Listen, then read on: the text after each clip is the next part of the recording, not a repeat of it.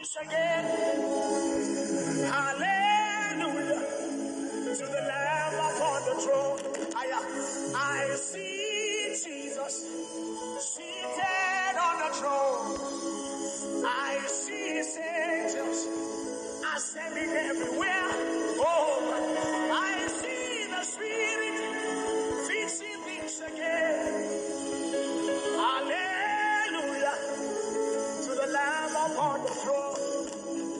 I see Jesus seated on the throne. I see ascending in every nation. I see the Spirit feasting lives again. Hallelujah to the Lamb upon the throne. Emmanuel, Emmanuel,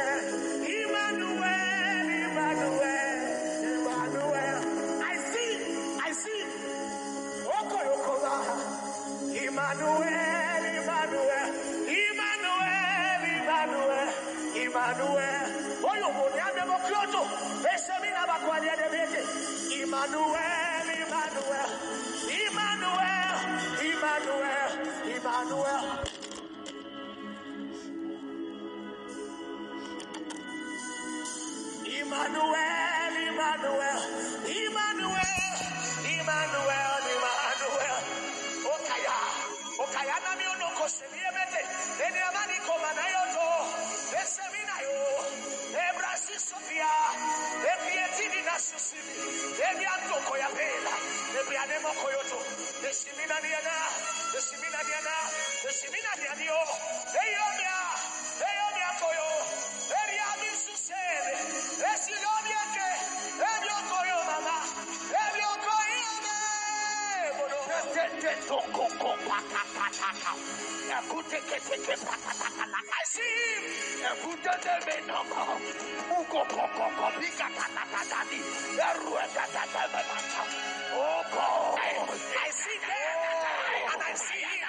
See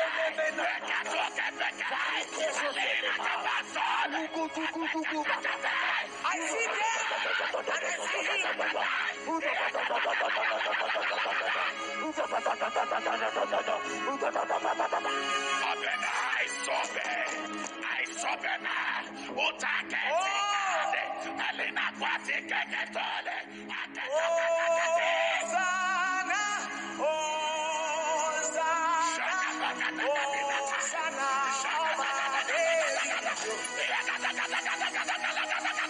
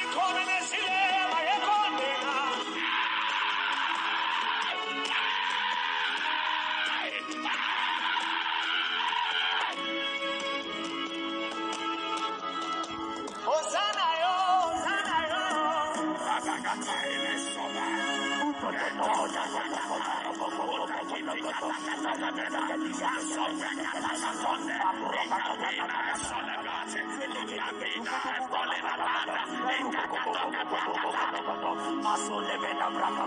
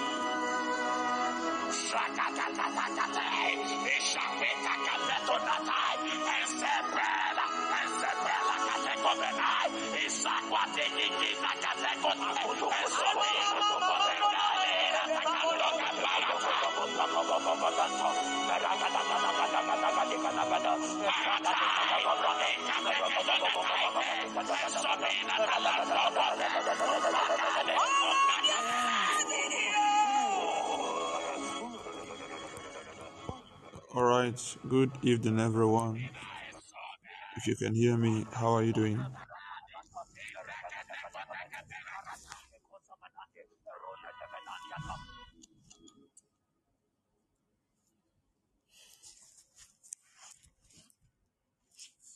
Once more, welcome to church.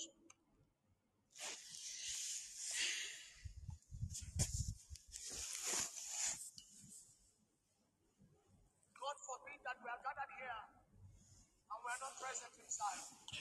All right.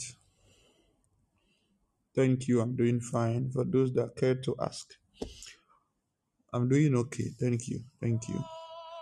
We're not supposed to be online this evening. I'm online here just 45 minutes. 45 minutes. Once it's 45 minutes, I'm out. We're not supposed to be online tonight, but tomorrow morning we will definitely be online. And as we all know, our meeting in Accra is starting and ending tomorrow. Wherever you are, don't mix it. Don't miss it. 9 p.m. tomorrow. We are meeting just at La Paz, Yamiche, at Manglad Hotel. Invite hear Invite someone. It's going to be awesome. We're going to have a very beautiful time of prayer. Beautiful time of prayer. I was telling my admins I said if I had known, I wouldn't have done one-on-one session today because a one-on-one session there looks like it looks like service. The one-on-one session looked like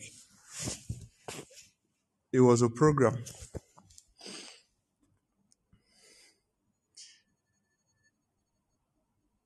99% of everybody I met, or 99.999 of everyone I met on one on one session, I've already prophesied to them. So, what will I now do tomorrow? Uh, 99.9999999%. The more I tried to stop, the more I couldn't stop. The more I tried to stop, the more I couldn't stop. But that is what happens when the prophetic runs in your blood. There's nothing you can do about it.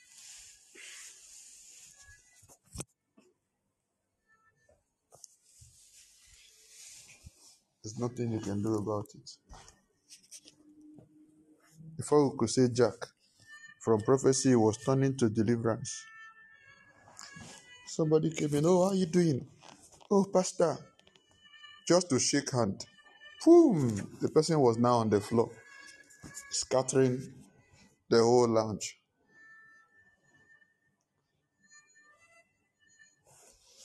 People in the hotel was confused. What is going on there? So I was just greeting somebody. I don't know what's going on. now.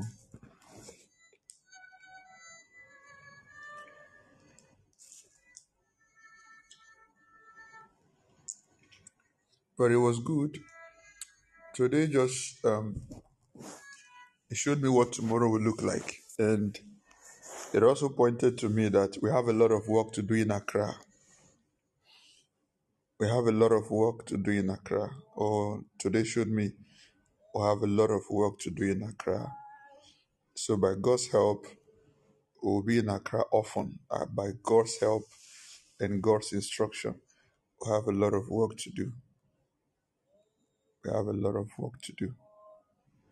I believe in doing meeting by God's leading and instruction, not just because I feel like. So we'll put it up in prayer and trust God for His instructions and direction, and we'll see what to do. We have a lot of work to do. Some people are, are funny. This is what I said. I don't always like taking one-on-one session. Some will just come, all right. This Pastor Number talk to me. They just sat down. Talk. By the way, I met Grandma Sophie and Queen Della today. It was awesome. It was like, uh, how do I call it? Because if family reunion, they will call it or what? It was awesome. Oh, it was all. It was so interesting. It was interesting.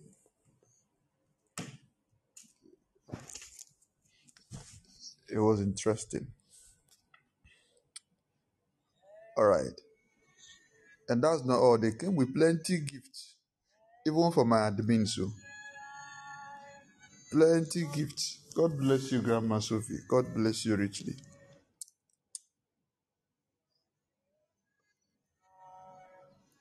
So some of them just sat down. All right, you book one on one. So why did you come? And they're looking. They are looking. I had no choice. Okay, you are here. Since you can't talk, let me start talking for you. I had to just get angry and switch into the prophetic. Yeah, Pastor, it's true. That's why I came. I said, "That- That's why you came and you can't talk. Eh? That's why you came and you can't talk. It was beautiful. It was beautiful. All right. Let's run through something very quick and we'll be out of here. Five things you shouldn't do as a believer. Five things you shouldn't do as a believer. If you are joining us for the first time, kindly go ahead and follow the page. If you are joining for the first time, just look at the top of your screen and follow the page. All right? Follow the page. Five things you shouldn't do as a believer, the moment you say you are born again, the moment you receive the life of Christ, you should understand that something has changed about you. Colossians 1, verse 13, put what happened to you in a better understanding. Can I get that scripture? Colossians 1, verse 13. It said that we have been moved from darkness into light. We have been moved from darkness into light. So, if you have been moved from darkness into light, one of the things you must avoid at all costs, all right, he said, Who has translated us from the power of darkness and has translated us, who has delivered us rather from the power of darkness and has translated us into the kingdom of his dear Son. He has taken us from darkness into the kingdom of his dear Son. So, the moment you're born again, one of the things you shouldn't do is to do what will bring you back into darkness. There are a lot of things, but there are few major things that if you do them, you're going to entangle yourself deep. This is what happens now that a believer now needs deliverance. All right? A believer starts saying, they say, have to believer have to do deliverance and all that and whatsoever. All right? So, number one thing you shouldn't do as a believer, which is one of the highest, God hates it. God can kill for it. God can destroy generations for it. God can what think any any bad thing you think that can happen, God will do it if anybody does it. Number one is consulting an idol. Number one is consulting an idol. I don't care to know what your problem is. I don't care to know what you are looking for. I don't care to know what challenge you are in. Never consult an idol. Exodus chapter 20, if you read from verse 4 down, he said to those that that shall serve no other God before me, he said, For I will visit the iniquity unto four generations. All right?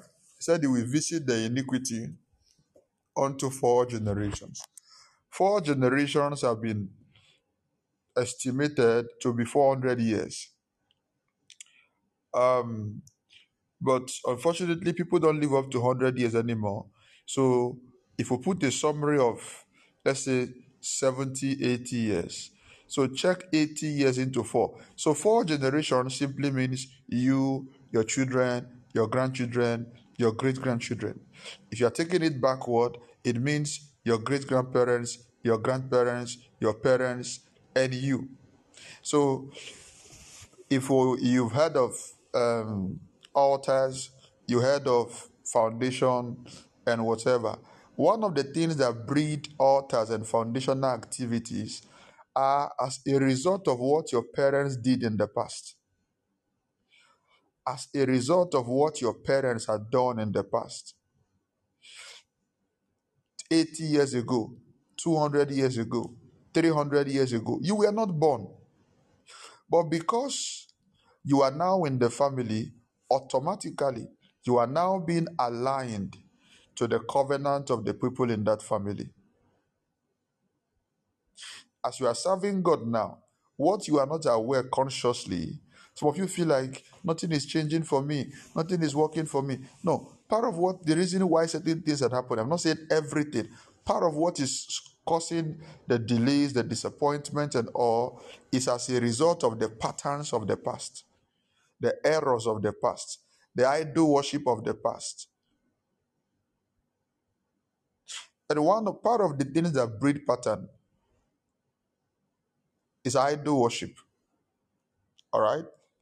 Idol worship. Avoid not just worshiping idol, visiting a shrine, collecting a charm. Avoid it. Run for your life. Some of you are here listening. There's a lady listening to me right now. You went with somebody at a time. I just saw you in a flash vision. You went with somebody one time to a shrine to go and you needed help about something and you had to go to the shrine and whatsoever. But even what you went for cry, you are still in the problem after how many years? What you were not aware of is that I'm seeing this person. By the time I saw this person enter this thing, the person is a single person, not married. Not married. I don't know if you are married now, but seeing the video when you entered or where you entered, you were not married. What you are not aware of, what I'm seeing is that you have covenanted your unborn children. You have covenanted your unborn children to that shrine. And I'm seeing that this person is to have three children. I'm seeing this person is to have three children. But I'm seeing that this person now has now covenanted the unborn children to that idol. So at the end of the day, the children will now grow up start having difficulties, start having challenges, start going through battles, start going through shame, start going through marital delay, start going through marital turbulence, start going through poverty and all, and they can't explain what is wrong. They will be born again. They will now feel like, okay, I think um, Christianity is not good for me. Let me become, let me just live my life anyhow. No, the mistakes of the father, the mistakes of the mother, the mistakes of their parents and grandparents, these things opens you up to battles. It opens you up to battles. I've been praying for people for quite some time. I've seen people who can't give birth because of the covenant their mother entered years ago. I've seen people who can't give birth because of the covenant their grandmother, grandfather, and grandmother entered years ago. I've seen people who can't get married because of covenant that their family uh, pr- prayer has been made and made and made and they look as if god is dead. Pastor does it mean that there's no way out? There is a way out all right? It depends on the kind of covenant you are in. Sometimes the way out becomes expensive particularly covenant that have spilled blood. Any covenant that have spilled blood any covenant that people died for all right? I was praying for a young man who was so gifted, not was cry, is so gifted. And he's so stranded financially. When I mean stranded, broke, poor, indebted, owing so much. And while we began to pray, a revelation came on what was going on. The grandfather killed somebody in the farm the grandfather had a fight with somebody in the farm, killed somebody, and the family of the person that he killed placed a curse on all the male in the family. The family of the person he killed placed a curse on all the male in the family. If you, as you have taken our son, all your sons will suffer. All your sons will be, be stranded. All your sons will be poor all your sons will be vagabonds. Said all kind of words. And this young man keep doing everything. But the more he tries to do the right thing, the more he find himself in the wrong thing. The more he tries to do the right thing, the more he finds himself in the wrong thing.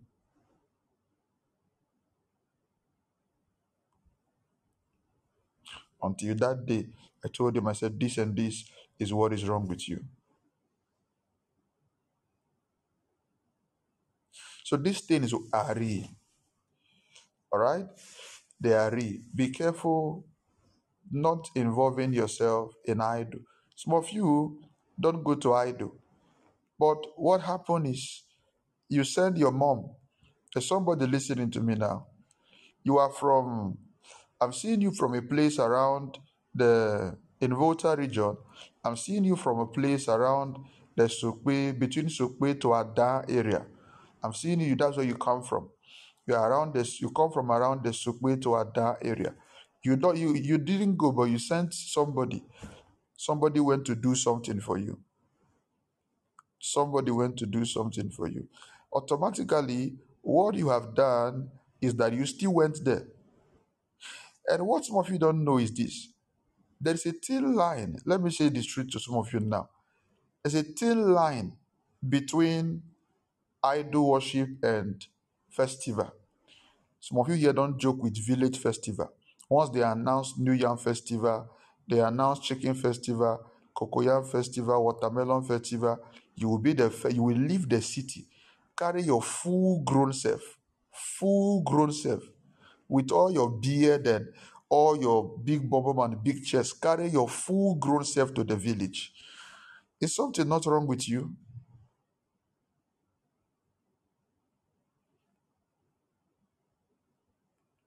Carry yourself to the village. Oh, Pastor, it's our culture. I'm not against culture. Go and enjoy your culture. There's a thin line. There's a thin line between idol worship and festival. Some family and some tradition, there's a thin line between idol worship and what they call traditional marriage. Some family traditional marriage is so demonic, is so demonic, so demonic There must be one ritual, one ritual. You have to wear this, you have to rub this, you have to enter under this, you have to jump through this. Some have to do their own in the night because one or two reasons and whatsoever stupid things.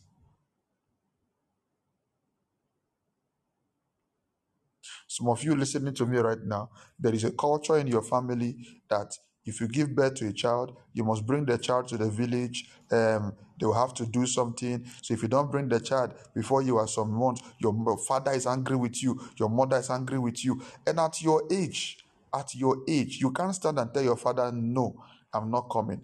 You can't tell your mother, No, I'm not coming. No, if I don't go, they will be angry. You carry your child all the way from Accra, wherever, go to the village. They now carry the child, do what they do, say what they say. In our family, that's how we do it. We have to protect them, and it say what they say, do what they do.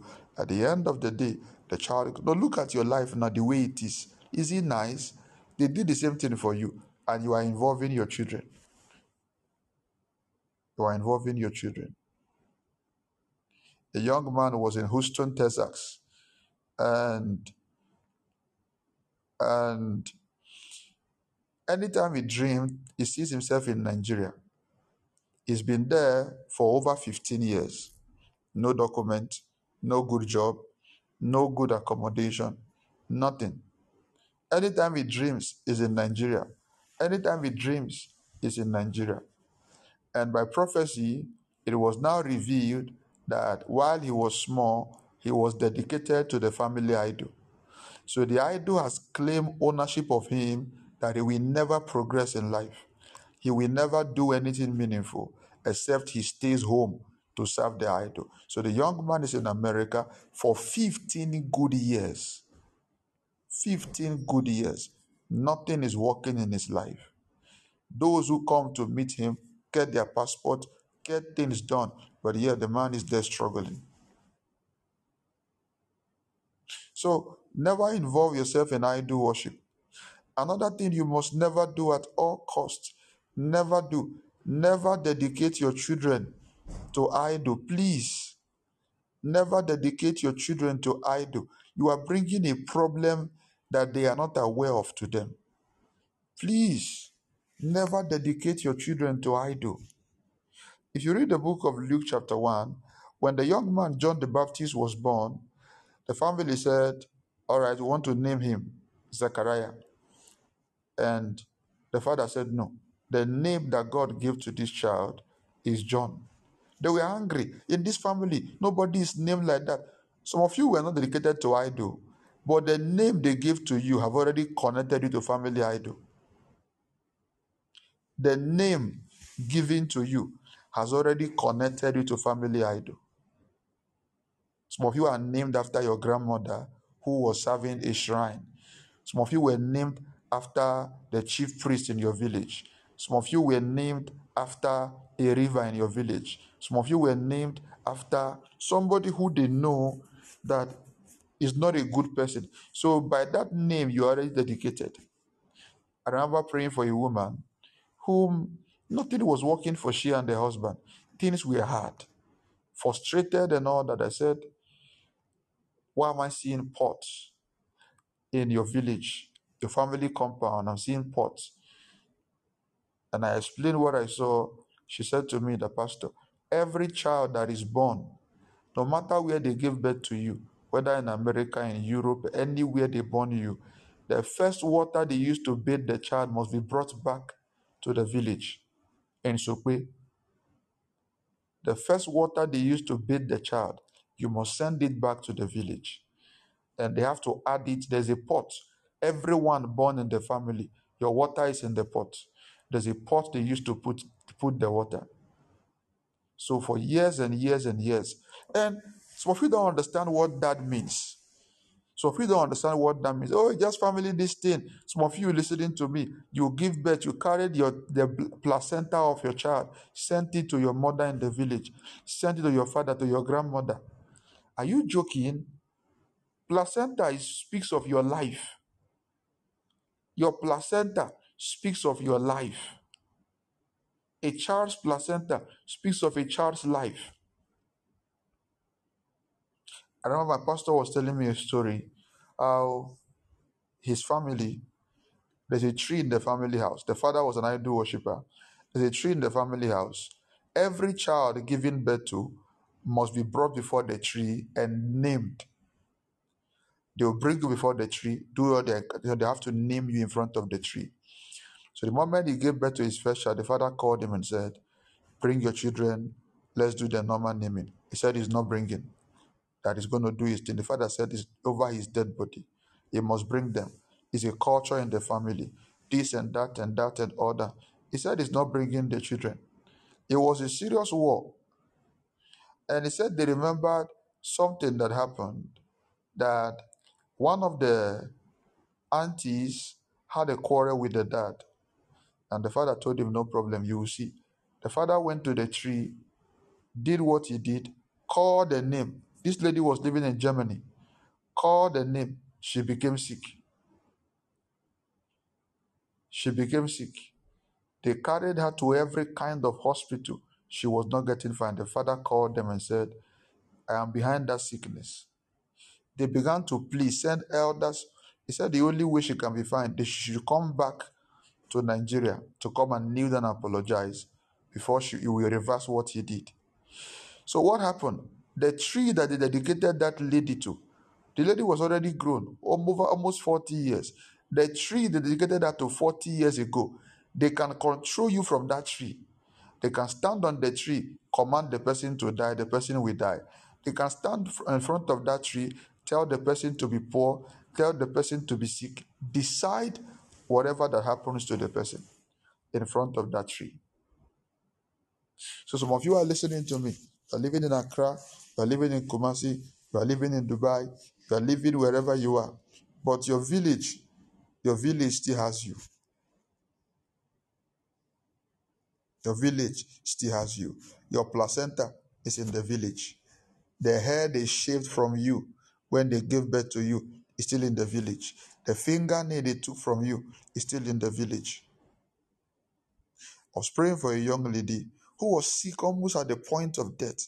I was praying, praying. After praying, she will get fine, become sick, get fine. I was like, God, this is not my prayer. Uh, my prayer doesn't linger like this. There's something this lady is doing wrong, God. There's something in the family that is holding her. Marriage was not working, marriage was postponed, and everything. And we prayed, prayed, prayed, prayed, prayed. One day we were praying, the Lord opened my eyes, and I saw that while she was small, she was sick. And they took her to a group of people who they say were traditionalists. Another thing you must be careful of is all these things called traditional medicine.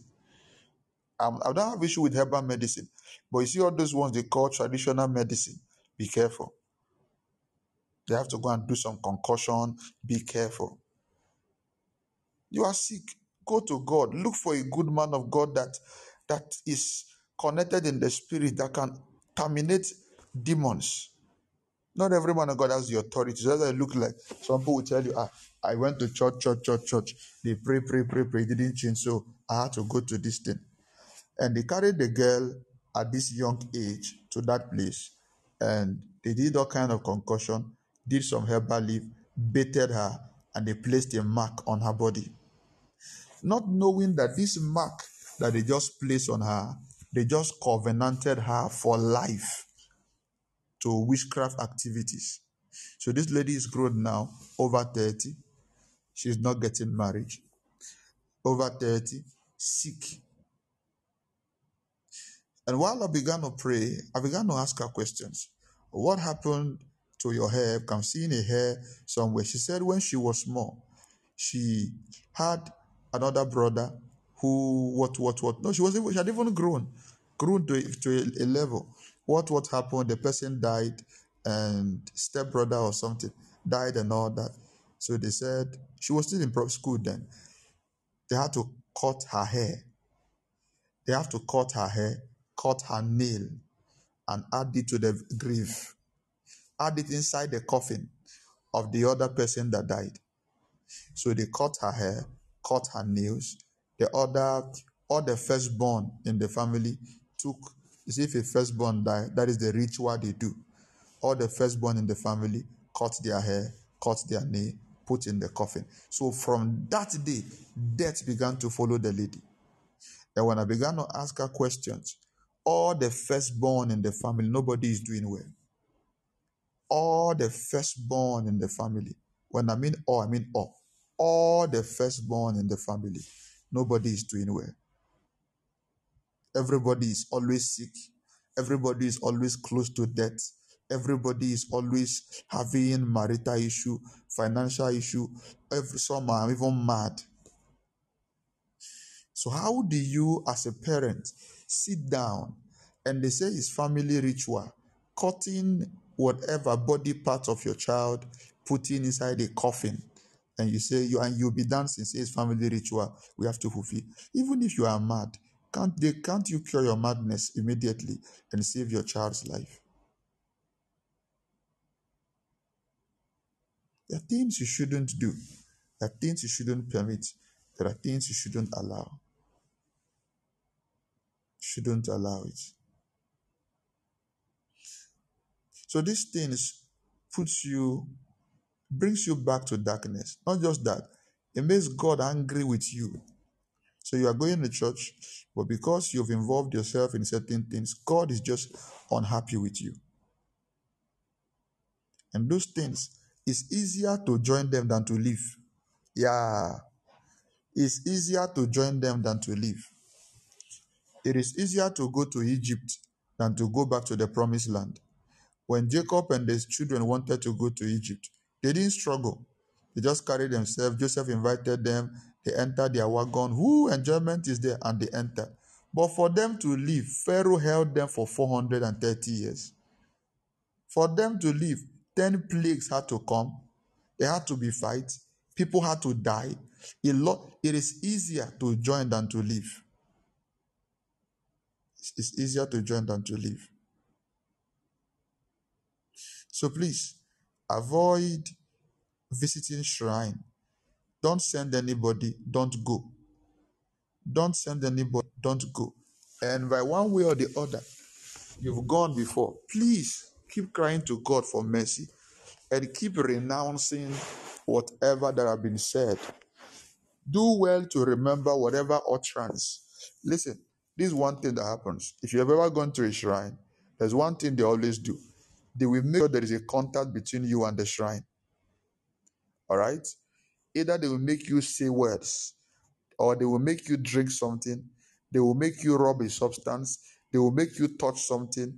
Yes, they will always involve you. It's normal. For them, that is their own evangelism. It's so winning.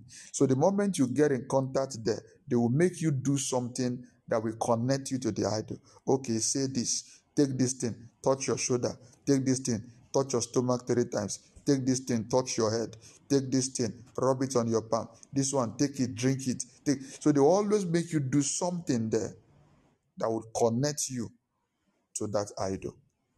So by the time you are connected, you are gone, but your spirit is there. You are gone, but your marriage has been put there. You are gone, but your career has been put there. So please don't go, don't send anybody, never dedicate your children to any idol. Please, you are from a family where you discover a pattern. There is a way they name children. There is a way they will always name children. There's a way they do. Um, listen, everyone, listen to me. Listen to me very carefully. Listen to me very carefully. This thing is we will call outdooring in Ghana. outdooring. Please start stopping or reduce it.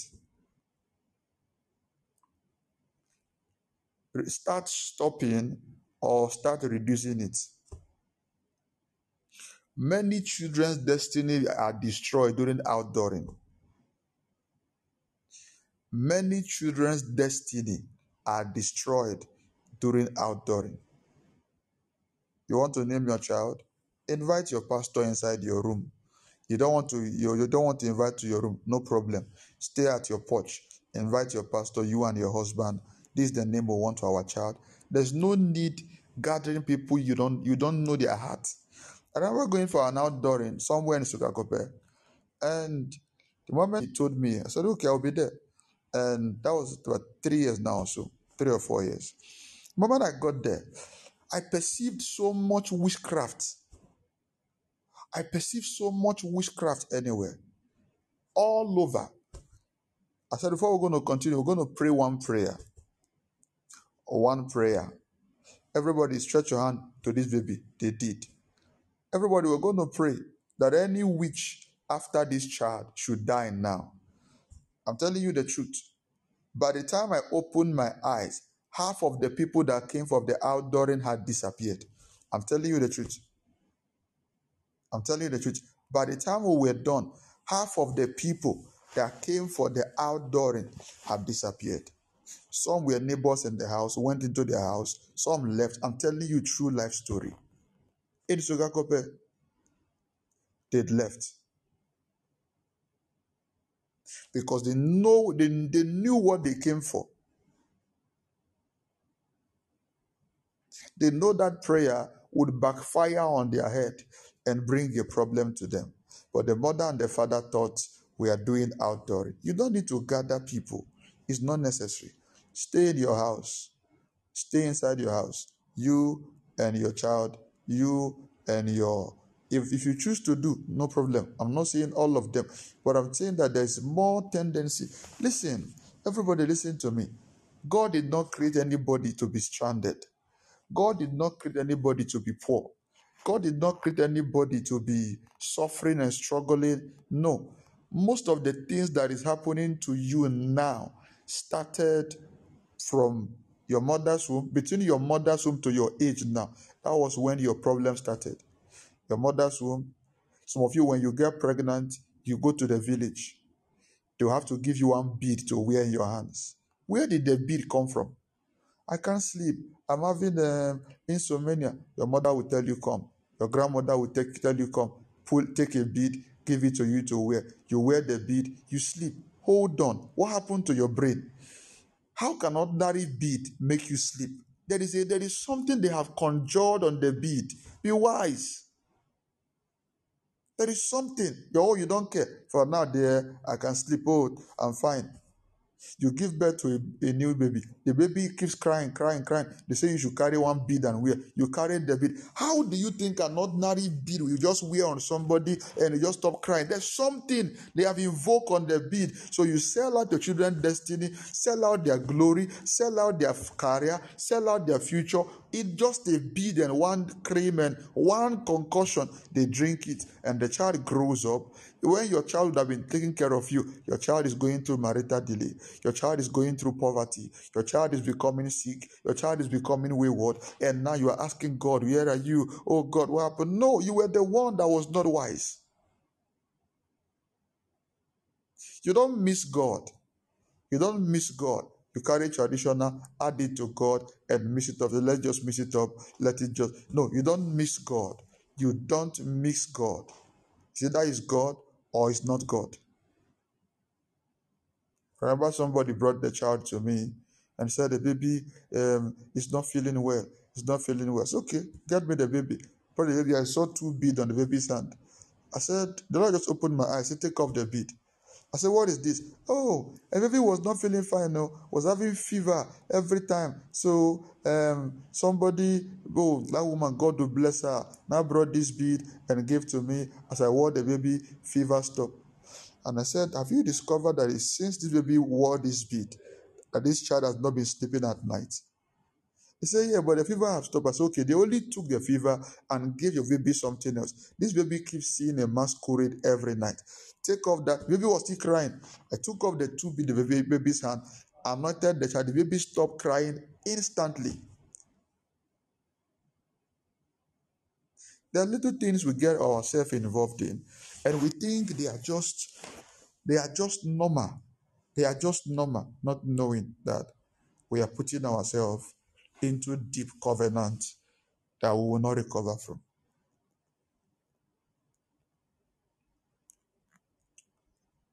That we will not recover from. Another thing you must not do, avoid at all costs, is avoid making vow and don't fulfill. Don't owe God. Don't make a vow anywhere, anywhere in the name of God. Even shrine cry, we fight you, not talk of God. Even shrine, you make a vow in a shrine and you don't fulfill, you'll be fought. Not talk of making the vow in church. Please, remember praying for somebody not too long, having some terrible challenges. The Lord said, Ask her, who where did she make this vow for this and this and this? That is what is fighting her. And I asked her, Well, Pastor, there's nothing I said, go home and think about it. She came back the next day. Said it was over 21 years ago. Over 21 years ago. They were doing this and that and that and that in church. So um, she made a vow. So what stopped you? Say, Pastor, I don't know. It's not like I don't have the money. I don't know. I said, okay, now the problem now is that the value of that money 21 years ago is no more the value now. So you have to now calculate that money in the. You know, there are little things that keep people, people don't understand.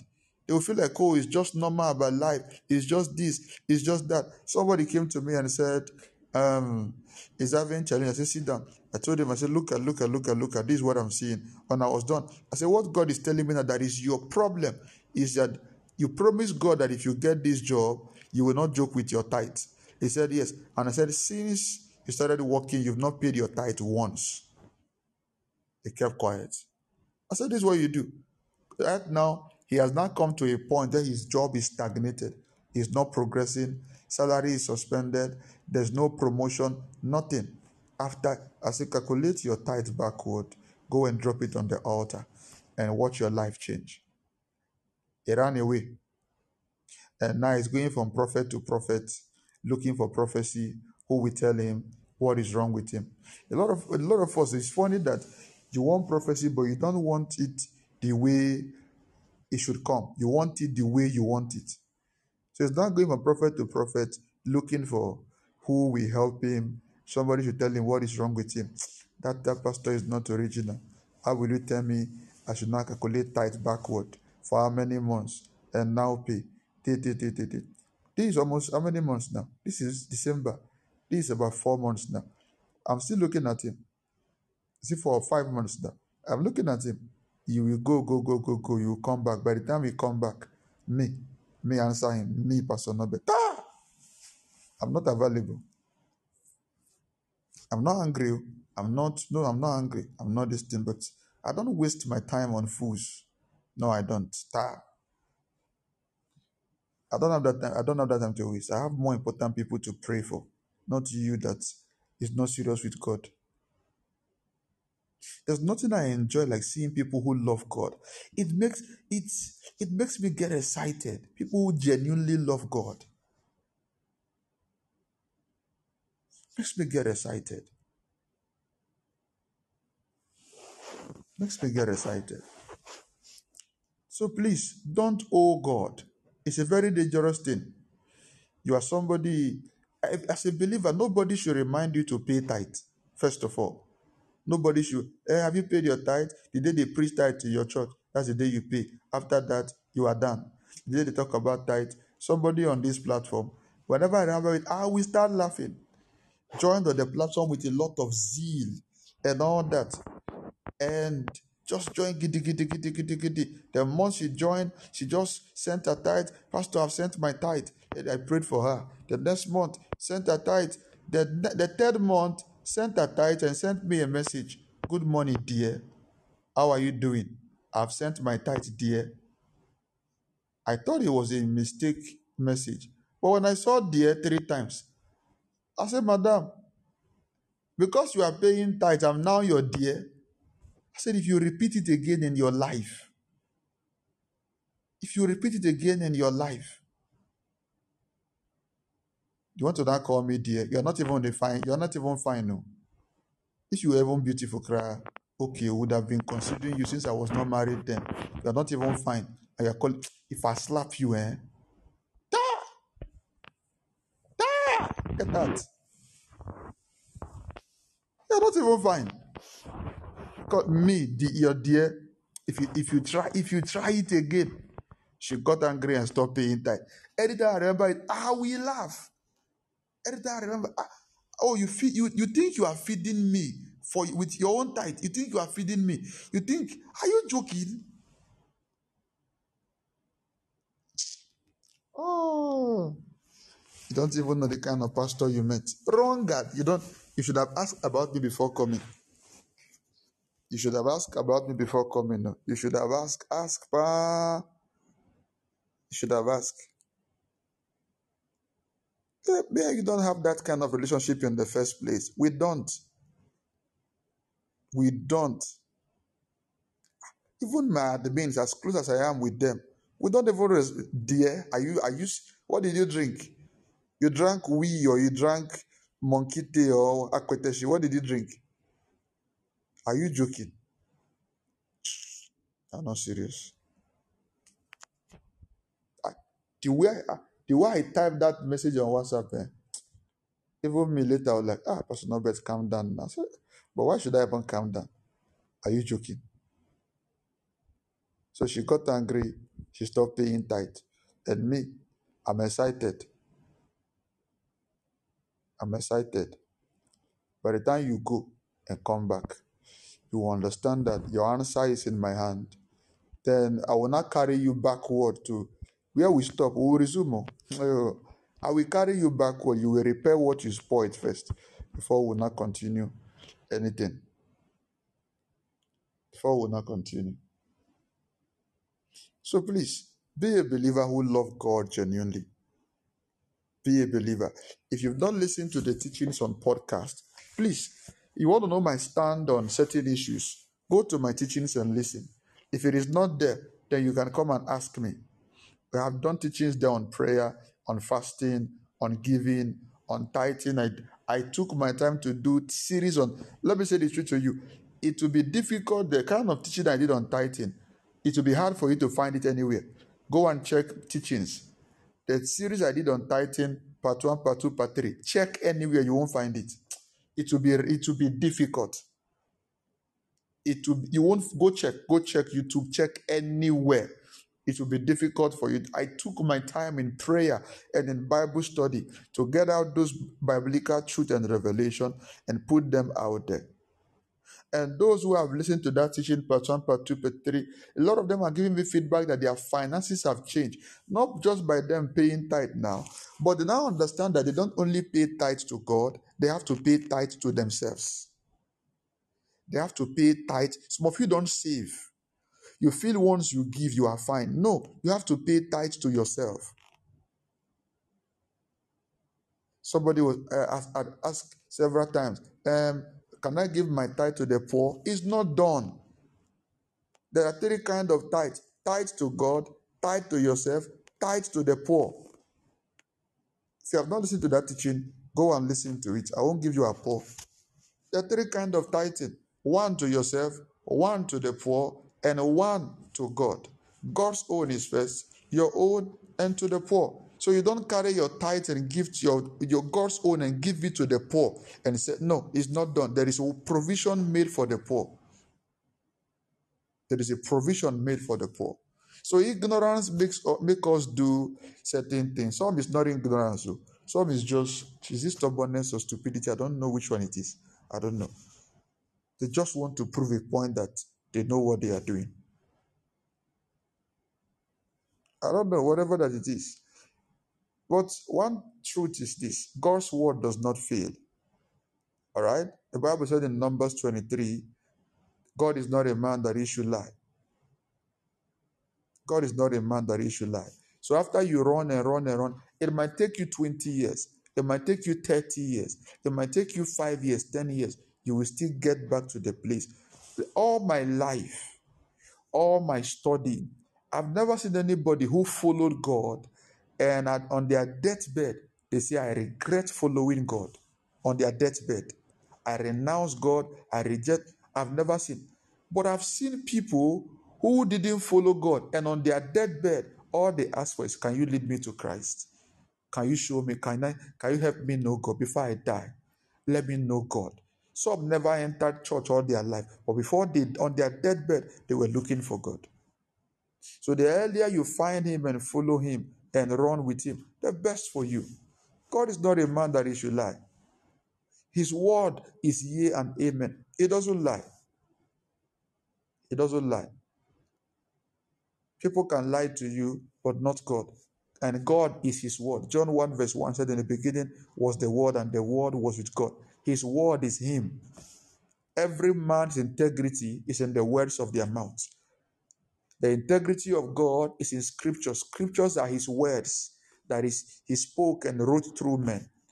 The integrity of a man is in his word. Anybody whose word cannot be trusted does not have integrity. God's integrity is in the Bible. He will not change, he will not turn back on them. He will not change his mind because of you or because of anybody. He won't. So, at all cost, don't owe God. If you are listening to me, you made a vow anywhere, at any time of your life. You still you can still remember it. You've not redeemed it. Please go redeem it. Go redeem it. Find your way to it. Go redeem it. Listen, vows are powerful. But a lot of us make vow jokingly. Yeah, one of the most powerful things in the Bible is vow and covenant. I think I'm going to do a teaching on covenant. A lot of us don't understand how it is. A lot of us we pray against demonic covenant, but we don't know how to enter good covenant. You, have you discovered now that demonic covenant you are praying against? It look like it's not breaking. It look like it's not changing. Let me tell you the truth. That is how strong covenants are. The problem is that a lot of us are trying to stop old covenant without entering a new covenant with God. Every covenant in my family or poverty, scatter, scatter by fire, break. Why don't you enter covenant of prosperity with God? You don't just focus on breaking, make a new covenant of prosperity with God. Every covenant of late marriage in my family, scatter, scatter. Why don't you make a covenant of early marriage in your family? Somebody has said in the family that everybody in the family, we covenant them to this idol. They will not marry early, but they will live long. And that is the covenant. You now that have now known Christ, you've now known the higher God. So why, as you are praying, you go to God, Father, everybody in my family, they will marry early. The condition is that they will serve you. They will marry early. From 18, they are permitted to get married. But I'm entering a covenant for you. All our days, we will serve you. All our life, we will serve you. People are going through poverty in your family. Father, I, this is what I did. This is what I did. Father, I enter a covenant of tithing. Yes, I made two covenants with God. Number one was a covenant, my financial covenant, that I will not joke with whatever that has to do with the kingdom financially. So you see me give the way I give. I know where I'm coming from. People don't prosper. So I enter the covenant with my finances. Once money comes to me, the first thing I'm thinking of is tithe. The first thing I'm thinking of is tithe. And when I began to pastor, I discovered that I was having issues pastoring. The church was not growing. Church things, things were. I one day I went to God on the altar. I said, God, I'm having a covenant with you today. Any church I pastor, I will make sure the church is beautiful. But please make sure the work is easy for me. I will never allow your church to look like a shrine. I will make sure your church is looking nice. But please never let pastoring a difficult work for me. I entered that co- the moment I entered that covenant, few months, the church began to blossom. And I had a covenant, another covenant with God in that church. I said, God, every no three months we pass that there is no new thing in this church. So every three months I must buy something new. Every maximum three months, I will change speaker, change microphone, change the pulpit, change the curtains, buy chair. There will be something new. I left the church, somebody else took over. In two months, everything began to scatter. They didn't understand that the person that left here entered the covenant. So they were just there struggling. And I had an advantage of a covenant that was speaking in my favor. So you enter a positive covenant, enter a new covenant. In the place where I was pastoring then, there was a law in that community that if you are a pastor, your church lasts there in Kumasi for one year. That means God called you. One year. A woman told us oh, when we move in there. He said, if your church lasts, if you stay here as a pastor for one year, that means you are called by God. So if people should just relocate, church does not work here. I told them, I said, I will stay here. I'll pastor more than one year. I stayed there for two years. I stayed there for two years. And these were the secrets that helped me. After I, I was transferred to Volta region, I had to go back on a visit. And the girl came for me to pray for her. And I said, okay, let's pray. The moment I laid my hands on the girl, the lady began to manifest over the whole church, began to manifest, scatter everything. And the spirit began to speak out. What is it? Say, this pastor, you are a very stupid pastor. The demons were angry. He said, Did you know the day you left here that all the witches in the community and all the witches in the family of all the members came to do Thanksgiving? I didn't know witches do Thanksgiving. I didn't know. He said, All the witches in the community and all the witches in the family of all the members, we came together to do Thanksgiving that our troubler has left. Now you have come to make our thanksgiving in vain. See, you have been spo- spoiling things for us. You've been destroying things for us. So the day you left, we were happy. We came together. We did a Thanksgiving service that we are finally free. And now you have come to spoil our Thanksgiving. I'm like, forget it, don't worry. Somebody has come that is bigger than say, forget it too. We have already monitored them. We know how to stop them. We know their strength. We know their weaknesses. We've already prepared for them. And everything that manifested through that lady that day has happened in that place. So we'll make sure that this church will close. The church closed. Oh, yes, church closed. So covenant keeps you ahead. Don't just break evil covenant. Don't just break evil covenant. Enter new covenant. Enter new. Anytime I find the opportunity to come before the altar of God by the medium of sacrifice and prayer, I always use that means to make covenants are powerful. You know, the problem I have with a lot of us is that we feel somebody want to use you. Maybe you've met people that used you. Okay, that is good for you and them. Nobody, let me give it a share a testimony. Someone on this platform, I think they will share their testimony better at the right time. Someone on this platform was they were having difficulty um, getting a child. They were having difficulty getting a child. They came to me and said, just married few months. I should pray for them concerning a child. I said, I can't pray. You guys are just young. Less than three, four months. What are you praying for? He said, I don't know. We have to pray. I said, okay, is there anything you are not telling me? He said, no, we are worried. It's already three, four months. My wife is not getting pregnant. I said, okay. I just took it for granted and we prayed and said, you people should go. That's not, it's too early. We prayed and they left. Few months later, they came to me with a sad face. What is going on? The wife had cried, cried, cried, cried, cried, cried. All the face was red. What is the issue? They said, they said she had two blockage, so she can't get pregnant. And the only way is they have to do IVF and whatever. And I was like, really? So yeah. I said, but it's not a big deal. God can change it. I that they, they are they on are they actually on till now? I don't understand what that means medically. I don't understand. But what they said, they said it means she can't get pregnant. There has to be IVF. And even the IVF is not 100% guaranteed and blah, blah, blah. So I just I was just talking my own from spiritual perspective. So they felt like this person does not understand what we are saying. It should just be there. all I asked was, Do you believe God can do it? The woman said, No, she doesn't believe. I was like, Really? A Christian, he doesn't. So she doesn't believe. I talk and talk and talk. And I said, after everything, she struggled to say, Okay, I believe. I said, Let's pray. And we prayed. After prayer, weeks later, I said, I, told, I gave them a day. I said, Go back for checkup at this time. They went back for checkup. The same person doctor said tube was blocked. Doctor said everything is back to normal.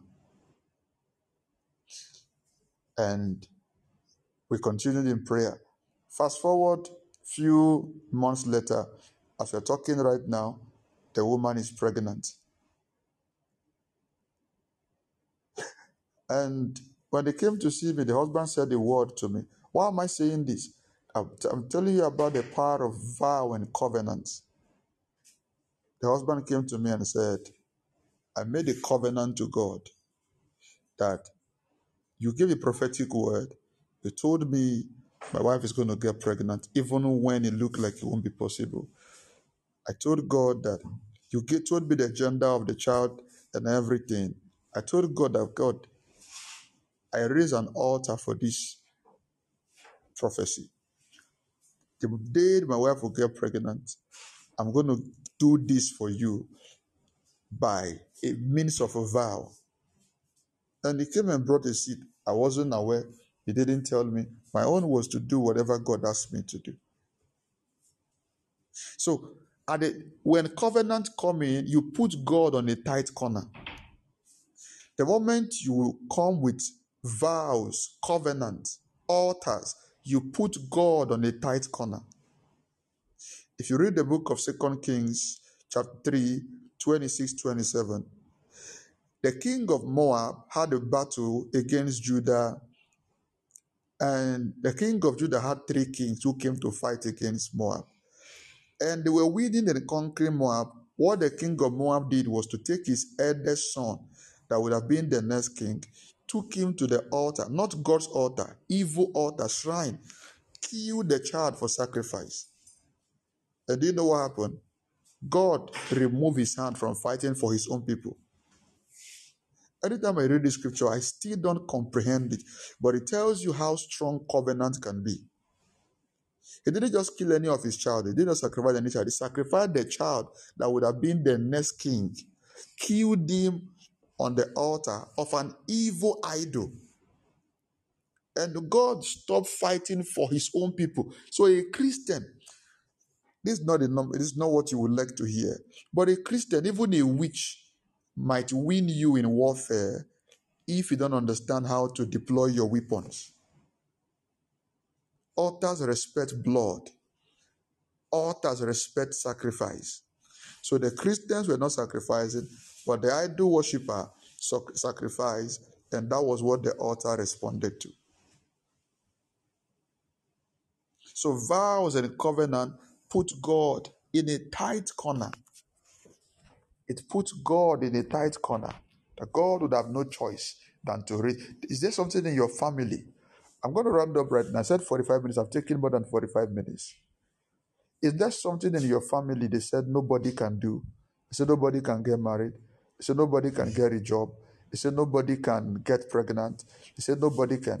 Listen, keep making vows. Keep making covenants.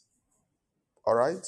Keep making. Father, I agree with you this day that, Lord, they said nobody can get pregnant. The day I get pregnant, I will do this for you. The day they said nobody can be great in my family. The day I become this, I will do this for you. They say nobody can um, prosper in my family. Father, I will build a church. The day you make me a millionaire in dollars, I'll build a church for you. They say nobody can um, buy a car. Father, the day you, this is what happened to me. By the time I was going through difficulties, I was struggling so bad sleeping in church. I went to the altar. I said, God, I want a car. At this point, I was not even having accommodation. I'm talking of car. God, the day you give me a car, my first car will be yours. That was the covenant I made. The day you give me a car, my first car will be yours. That sounded Very easy to say until you get the car, then you will know that it's not easy. When my first car came, a few months later, the Holy Ghost reminded me, so you had a covenant with me that your first car is mine. Oh yeah, let's fulfill our deal. I struggled with it. I struggled with it. For months, I struggled with it. But at the end of the day, I went back to God. I said, Freely you gave, freely I bring it back. And till date, I have not regretted it. So, a lot of you, have you read about the scripture that said, What shall a man give in exchange for his life? I'm sure you've heard that scripture or you've read it. It's in your Bible. Now, look at this. What that scripture means is that your freedom has been given to you. But sometimes your freedom does not come directly. All right? Let me explain. You are trusting God to get married. You don't have anything. Your family people don't get married. You have yourself. You can give yourself to God as a tool to serve in the house of God. Father, I'm going to be an usher. I will be the first to come to church. I will make sure will, the church is always clean, whether other ushers come or not. In fact, before the ushers arrive church, I'm going to arrive first. If I'm the only one that sweep this whole church, I don't mind. I'm going to be the first to be here. Father, I don't have heaven and earth, but I want to be taking care of my pastor. I will make sure my pastor does not lack food in his house, does not lack petrol in his car, does not lack water in his office. Father, I'm going to be doing this. You make enter a covenant. Father, what I want you to do, break this marital delay in my family. God, nobody give birth in my family. But God, I want to challenge you. Just like Hannah did. I want to challenge you. God, I want a child. I want a girl. I want a boy. And this is what I will be doing, or this is what I will be doing. Covenant and vow is not the same. When you're making a covenant, you are doing whatever that has to be done at that time. A vow is, Father, if you do this, I will do this later. That is what a vow is. Keep making covenant. Keep. I can't count how many times I, I made covenant. I can't count. In fact, there was a time in church cry that I was owing the debt I was owing in the vow. Eh? If they gathered the money, the money would have been. I was sleeping in church. Oh, but a uh, pastor will come out and say, We have a member who's having issue with accommodation and want to support to pay. I will come out. I was sleeping in church. I will join them. How much will you give? 200 cedis, 100 cedis. That I was not having the money. By the time they start drawing the money, I don't have. Why did you come out? By faith. Later, I will pay. I, I had a time my, my debt was almost in two thousands of Ghana cedis. I had no job. I was sleeping in church, but I was I, I knew there was something I just had to do. What will a man give in exchange for his own soul? Some of you are looking for um, what is it called? You are looking for God to make you global. And you can use evangelism as a means of striking a deal. Father will be a soul winner for you. And you don't you, you go about start winning souls. Some of you have money, but you don't have whatever you are looking for. Your money can become a means of trading on the altar. Father, I sacrifice this. Lord, this is what I'm looking for. There is something to give in exchange of what you are looking for. It could be your time, it could be your sleep, it could be whatever. Trade it. Else you're going to be there holding back what you have and not getting what you are looking for. So you say, God has forsaken me. I'm sorry. God didn't forsake you. God didn't forsake you. You just don't know how to, to transact in the spirit realm. You don't know how to transact. You've got to learn how to transact. You've got to learn how to do the business of the spirit. Learn how to deal with spirits. Those who serve idols, they know these things more than us. They know these things more than us. They are not going through certain things that we are doing. They are not.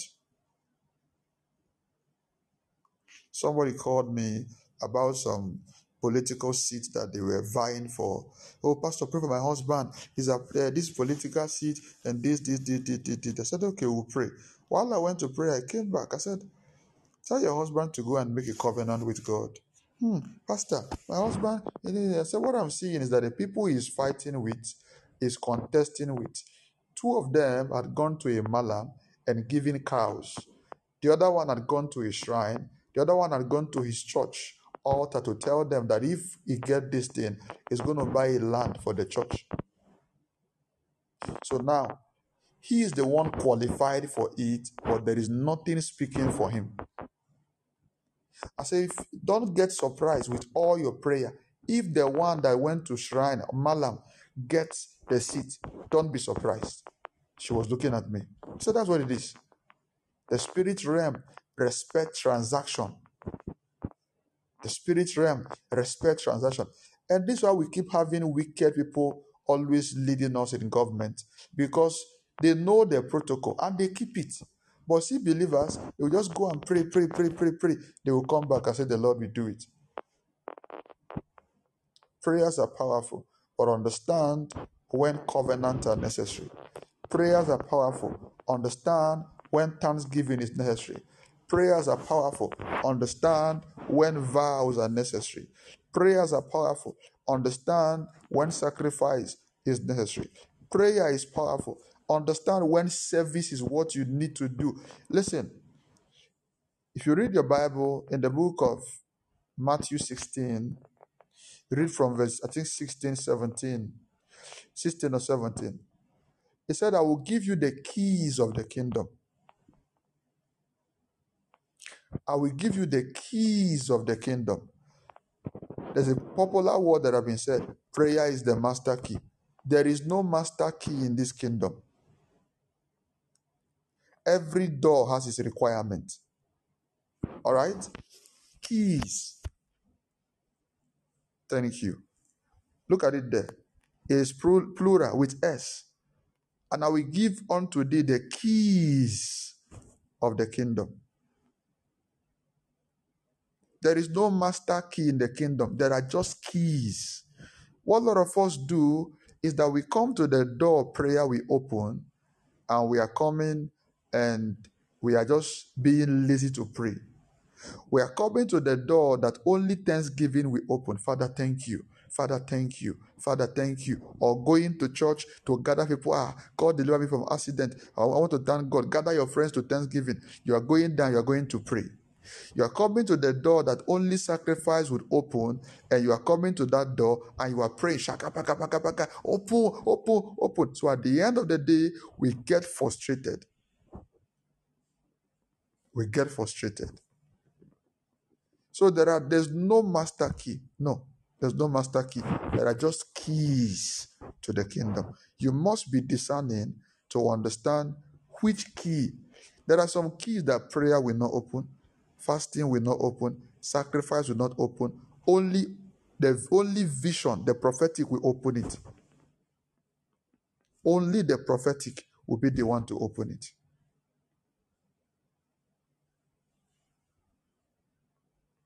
So, if you don't understand the requirement of the door you are before, you will just be there and be roaming and running and crying as if God has died.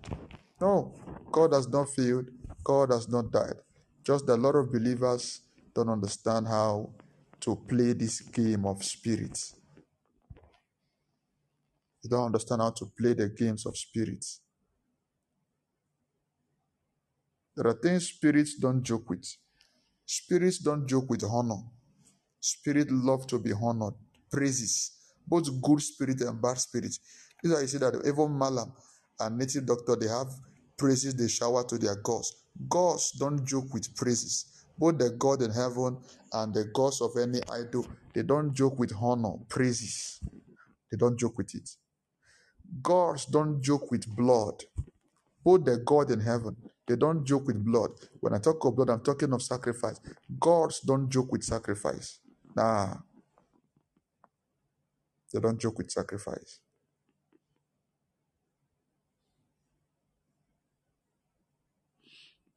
That's why you see even those who serve idol, when a cow is brought, they have to make sure they kill that cow, pour the blood. The flesh is not what is important to the idol. Once the blood is taken, the flesh is taken.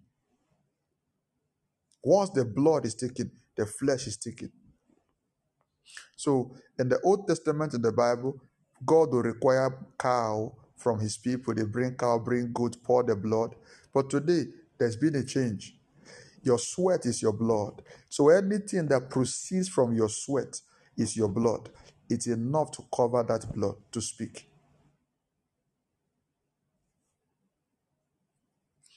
All right, I will try to do that. So please, I didn't even finish. I think I have to stop here. My time is already gone. I've already. I'll stop here. My time is already. I said forty-five minutes. So please, there are things you shouldn't do as a believer. It's going to get you back into darkness. Listen to me. I don't know who you are listening to me. I don't know where you are listening to me.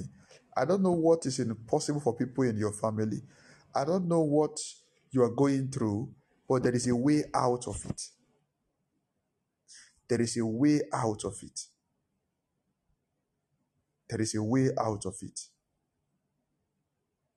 There is a way out of it.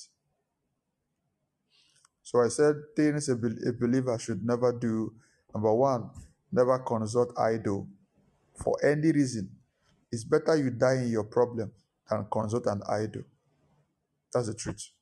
Never consult idol. Number two, never carry your children to get dedicated to idol.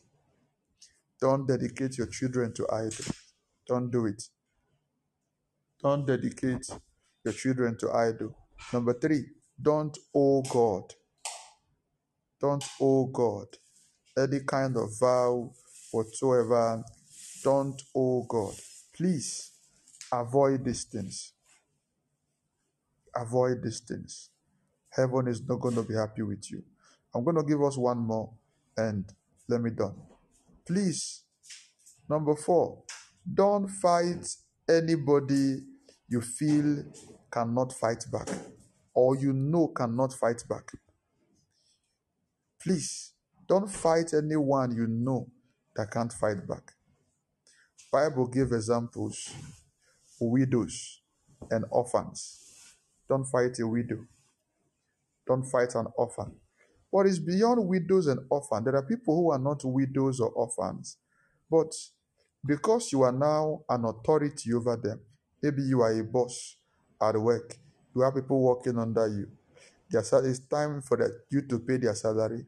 You use their own money for their salary to go and do your own business, holding them and their family down, knowing they are in need. Somebody borrowed you money in good faith. You collected the money. And now they want their money back. You tell them to hell with you. What will you do? To, what will you do to me? Heaven will fight you. Heaven will fight you. Heaven will. I'm telling you the truth. Heaven will come back for you at the right time. So don't do these things. You're going to create issues for yourself that you will not be able to escape. Let's take it in the reverse. What are the things you should do more as a Christian? What should you do more as a Christian? I wanted to do five, but there's no time. What should you do as a Christian? Number one, let your faith in God be very strong. A lot of us keep saying we have faith, faith, faith. We don't. We don't. Mark 11, right? Mark 11, 23, 24 said, If your faith be as small as a mustard seed, it can move mountain. Do you know what mountain is? That scripture is not just a rhetoric statement to tell, no, it's telling you how strong faith is. Build your faith to the highest. And the Bible gave us one major key to building your faith to the highest. He said by praying in the Holy Ghost. Jude 1, verse 20. He said by praying in the Holy Ghost. That is one of the ways you build your faith to the highest level. If you can create a culture right now that you speak in tongues two, three hours every day, trust me, you will become supernatural. If you can create a culture now that you can speak in tongues three, two, three hours, it's even small, but at least two, three hours every day. Balada. Whether you are working or not, you are just speaking in tongue consciously in and out of season. Two, three hours, you will be a blazing fire. You will be a blazing fire.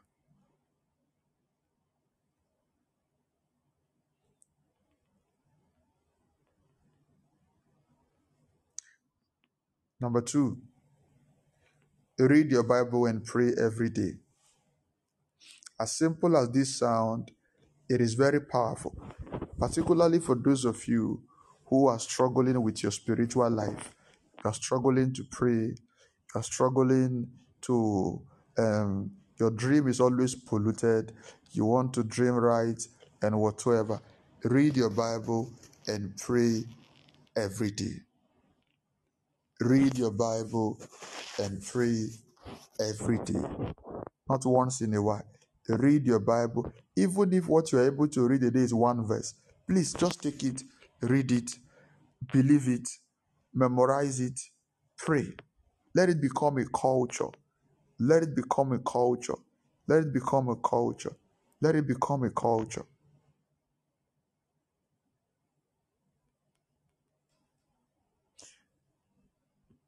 Number three, learn giving lifestyle. Deliberately, deliberately learn to give. Let don't let your giving be accidental or a forced thing. Just be deliberate. Love it. Enjoy giving. Number four, do all you can do all you can not to be the reason why anybody cry. Make people happy. I'm not saying at your own cost. No. I read the scripture to us, I think it was on Sunday. Yes, on Sunday. In the book of First John, in the book of Matthew. He said the commandment has been summarized into two. Love the Lord thy God, love your neighbor as yourself. And they were asking Jesus, How will you summarize Ten Commandments into just two? Why? Say the first thing that matters in your life is God. Number two, if you love your neighbor, he said you will not kill your neighbor. If you love your neighbor, you will not take your neighbor's wife or husband. If you so everything Moses said, it is summarized into love. The moment love is perfected, he said those things you will not be an issue for you. First of all, if you love God, you know you will not go and serve another idol. You know, you won't tell me, oh, Pastor, I love God though. But you see, you see, a lot of us don't understand what principle is. I love God though, but because things were hard, that was why I went to the shrine. No, you don't love God. No, no, no. Do you know what Bible said about love? Do you know what Bible said about love? It said love is patient. So if you love God, you'll be patient with God. That's why when I see people who can't get patient with their spouse, the problem that the problem is love problem. Yeah. The problem is a love problem. Say love is patient. Love is kind. You can't be kind to somebody. You don't love the person. So you go check out for all the attributes of love and ask yourself, do I have this thing towards God and towards my neighbor? If it is missing, these things they look simple. They look simple. They look simple, but these are the, this is where the power of God is hidden. This is where the power of God is living.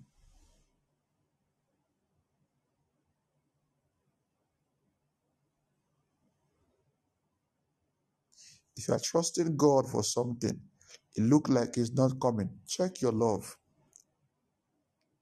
Check your love. Fix your love.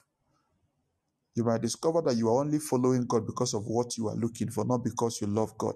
And most time that can become a hindrance. So go back and check your love, fix your love, and you're going to see all other things are going to get added to you. So love God, love your neighbor. Love God, love your neighbor. And love your loving your neighbor has been encapsulated in one word, yourself first. All right? You can't you can't love people more than you love yourself. One reason why people can't love you is because they don't love themselves. Somebody came to me and said, Talk to my husband. He doesn't buy clothes for me. He doesn't buy clothes for the children. And he has the money. I said, Okay, hold on. When last did the husband buy clothes for himself? She kept quiet. I said, Talk to me. He said, I can't remember. I said, So you now you know why he's not buying for you. He doesn't love himself in that regard. See where the problem is now. He doesn't see the essence. He doesn't see the value of doing that. So why do you think he will do it for you? Somebody who is stingy to themselves cannot be given to you. Nah. Somebody that is stingy to themselves cannot be given to you. So this thing works some way. This thing works some way. We've got to understand it and make life easy for us. Be patient with God. Love God. Be patient. Love is patient. Love is kind. Love is long suffering. Love God. Love God. And I pray that the best is coming to you. The best is coming to you. The best is coming to you. Whatever God has prepared for you, it is coming to you. In the name of Jesus. I said the best is coming to you. The best is coming to you. I speak to you wherever you are under the sound of my voice right now. Let the heavens open and begin to release the best to you. Let the heavens open and begin to release the best to you. Doors that were shut begin to open now. Thank you, Jesus. Thank you, Jesus. Thank you, Jesus. You're under the sound of my voice. You are you are sick. You're having any pain in your body. I would love you right now to go ahead and place your hand there. Place your hand there right now. And tell God in one moment, Father, I connect to the anointed in this atmosphere. I receive my healing. Do it now. Now. Now. And it's gonna go now. Do it now. Put your hand there and tell him. Tell him. Tell him. Tell him. I receive healing right now. I receive healing right now. I receive healing right now. Let it be gone. Let it be gone. Let it be gone. Ooh, yakabashadi vrahasis. Oh. Oh, prenatola vasis. Father, healing. We send healing. That waist pain, that pain on your knee, that swollen in your body, begin to go off now. That pain in your chest, pain in your heart, that pain on your spine, pain on your waist, the stomach pain right now. Let it be gone. Let it be gone. Let it be gone. Let it be gone right now. Father, I speak to them wherever the hand is placed right now. Whatever that is causing that pain, that sickness, I command it to come out of you now. In the name of Jesus. I command it to come out of you now. In the name of Jesus. And I ask that the hand of God rest upon you. Be healed. Be healed. Be healed. Be healed now. Be healed in your body. Be healed in your spirit. You that have been feeling heavy in your spirit, I command that devil out now, out now, out now, out now. You that have been feeling heavy in your spirit, let that heaviness be taken off you now. In the name of Jesus. In the name of I speak healing to your soul. The Lord put the spirit of joy in you right now. The Lord put on you the garment of joy and praises. In the name of Jesus, I take away that sadness. I take away that burden. Receive joy now. Receive joy now. In the name of Jesus, I decree and I declare. Even the God that heals the body can also heal finances. I decree and I declare in the name of Jesus, healing over your finances right now. So people are not sick bodily, they are sick in their pocket. Receive healing over your finances right now. Receive healing. The same anointing can still do it. Receive healing over your finances now, now, now, now. Receive healing. Receive healing. The same you that cannot account for 10,000 Ghana cedis now.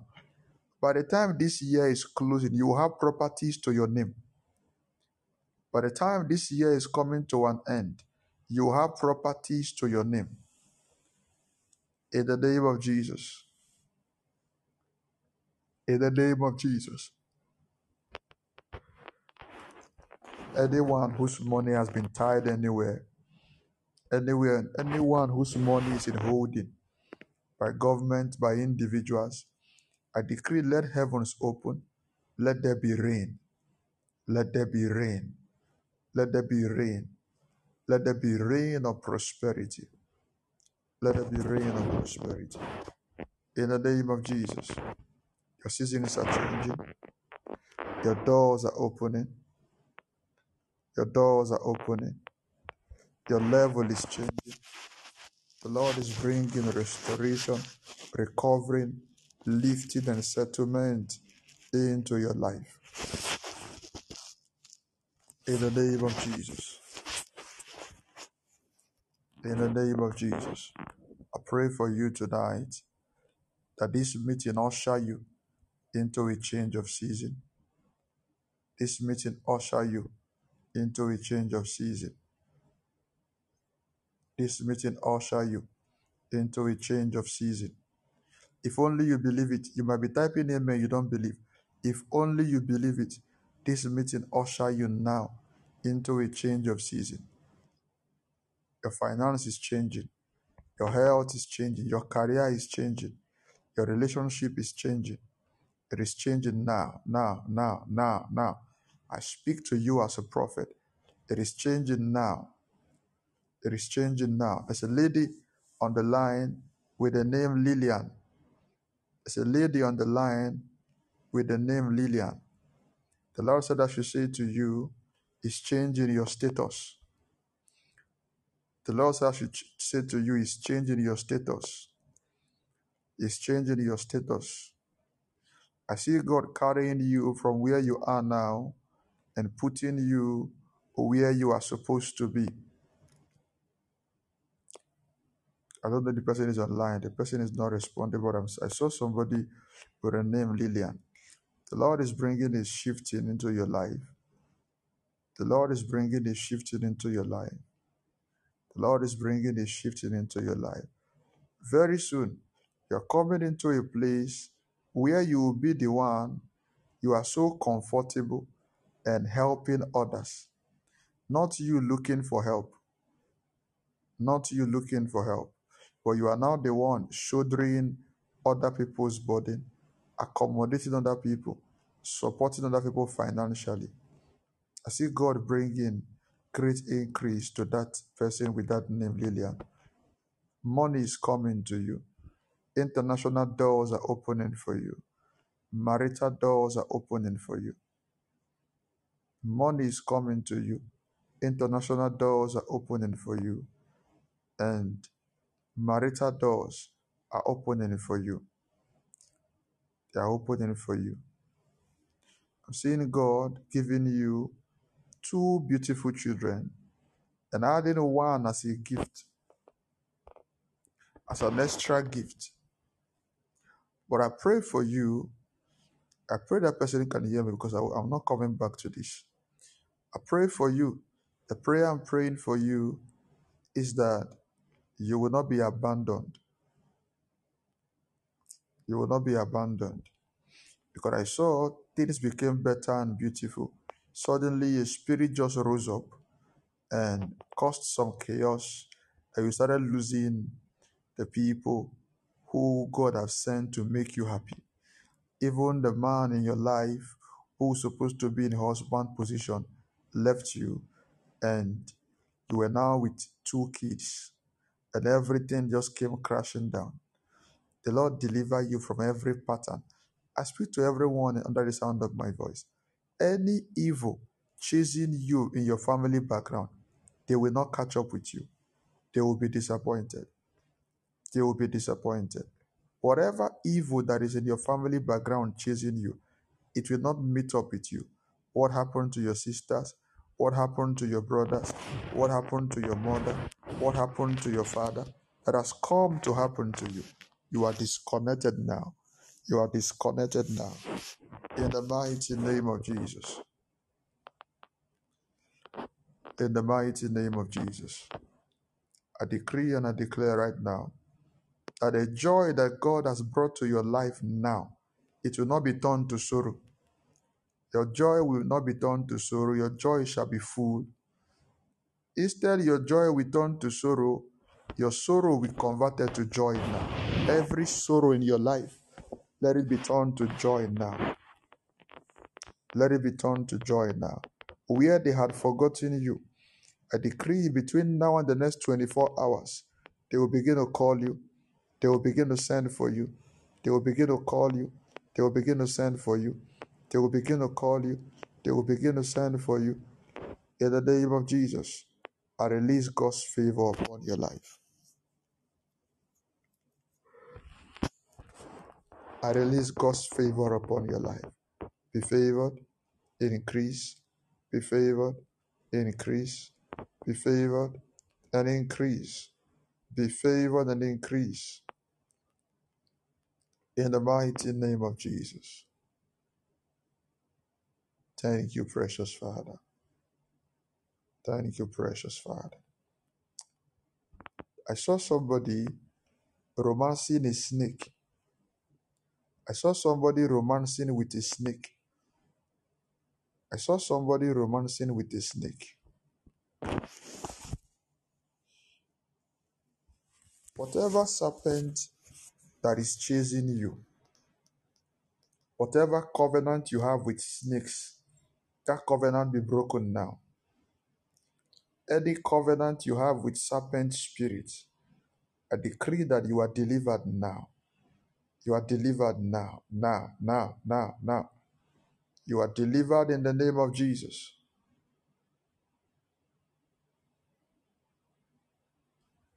You are delivered in the name of Jesus. Any kind of initiation to marine spirit, to witchcraft spirit, I speak to your spirit now. I divorce you from that covenant. Be free. Be free. Be free. Mm. I just saw something very beautiful right now. I saw an event, everything is white. It was like an all white party. The trays are white, the glass are white. I see wine being opened, the wines, the wine, the bottles are white. Everything is all white. And the Lord said, I should say to someone, Your celebration has just been activated. Your celebration has just been activated. Your celebration has just been activated. Your celebration has just been activated. Get ready. Get ready. Gladys, get ready. Your celebration has just been activated. I speak to everyone online. Jemima, get ready. Your celebration has just been activated. Mabel, get ready. Monica, get ready. I decree your celebration has been activated right now. Right now. Right now. Get ready, get ready, get ready, get ready, get ready. It is your moment of celebration. Get ready. It is your moment of celebration. Get ready.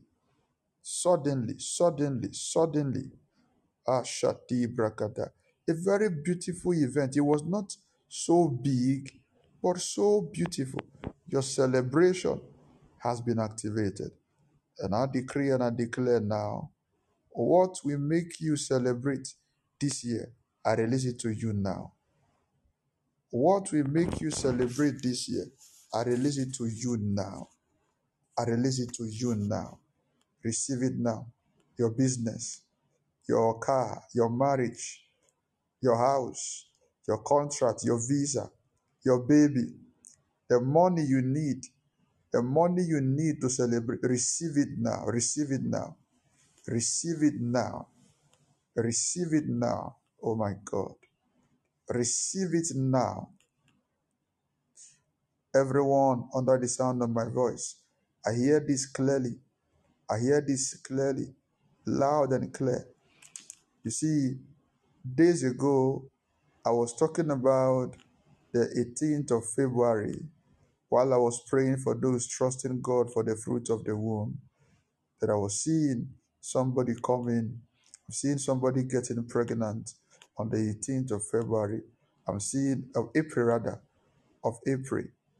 And just right on the 18th of April, somebody came to me and said, My wife is pregnant. From blocked tube to pregnancy. From blocked tube to pregnancy. On that same day. This is what I hear clearly. This is what I hear clearly. This is what I hear clearly. The Lord said that from now, say, tell everybody online tonight, everybody online tonight, that from now to the 5th of May, every one of them will have something to celebrate about. From now to on the 5th of May, everyone will have something to celebrate for. From now to on the 5th of May, everybody will have something to celebrate for. Everyone, everyone, everyone will have some, everyone online. Mark it down, except you don't believe it. For those that believe it, congratulations, congratulations. Get ready with your testimony. You're coming back rejoicing. You're coming back rejoicing. You're coming back rejoicing.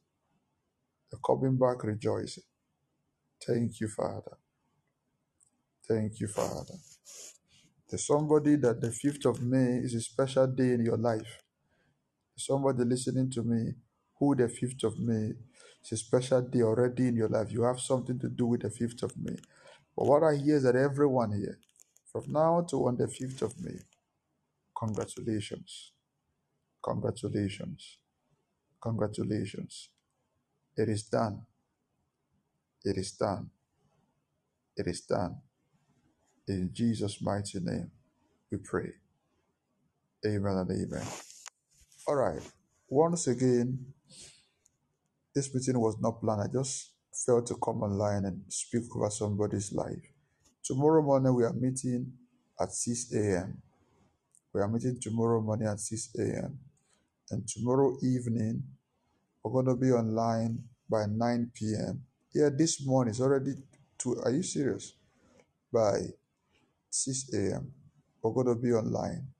And in the evening, we're going to be online um, by 9 p.m. If you are in Accra, find your way down. Find your way down. We'll be meeting live at, um, what is it called? At La Paz, Nyamiche, Mangalad Hotel. Yeah, Mangalad Hotel. That's the name of the place. Find your way down here. And we're going to have an awesome time in prayer. We're going to have an awesome time in prayer. Until I see you again, my name is Pastor Norbert Freeman. You know I love you, and there's absolutely nothing you can do about it. Madam, I'll talk to you when I come online. I've not come online. No. You just heard me said it's a crash meeting. Forgive me. All right. I have not come online. Or did you see me online? Did you see me online? Hey, I didn't come. Don't tell anybody I came online. I didn't come online. All right, everyone.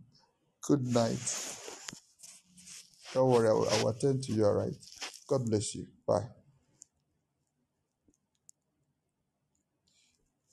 All right. I can't wait to see you, Heidi. I can't wait to see you.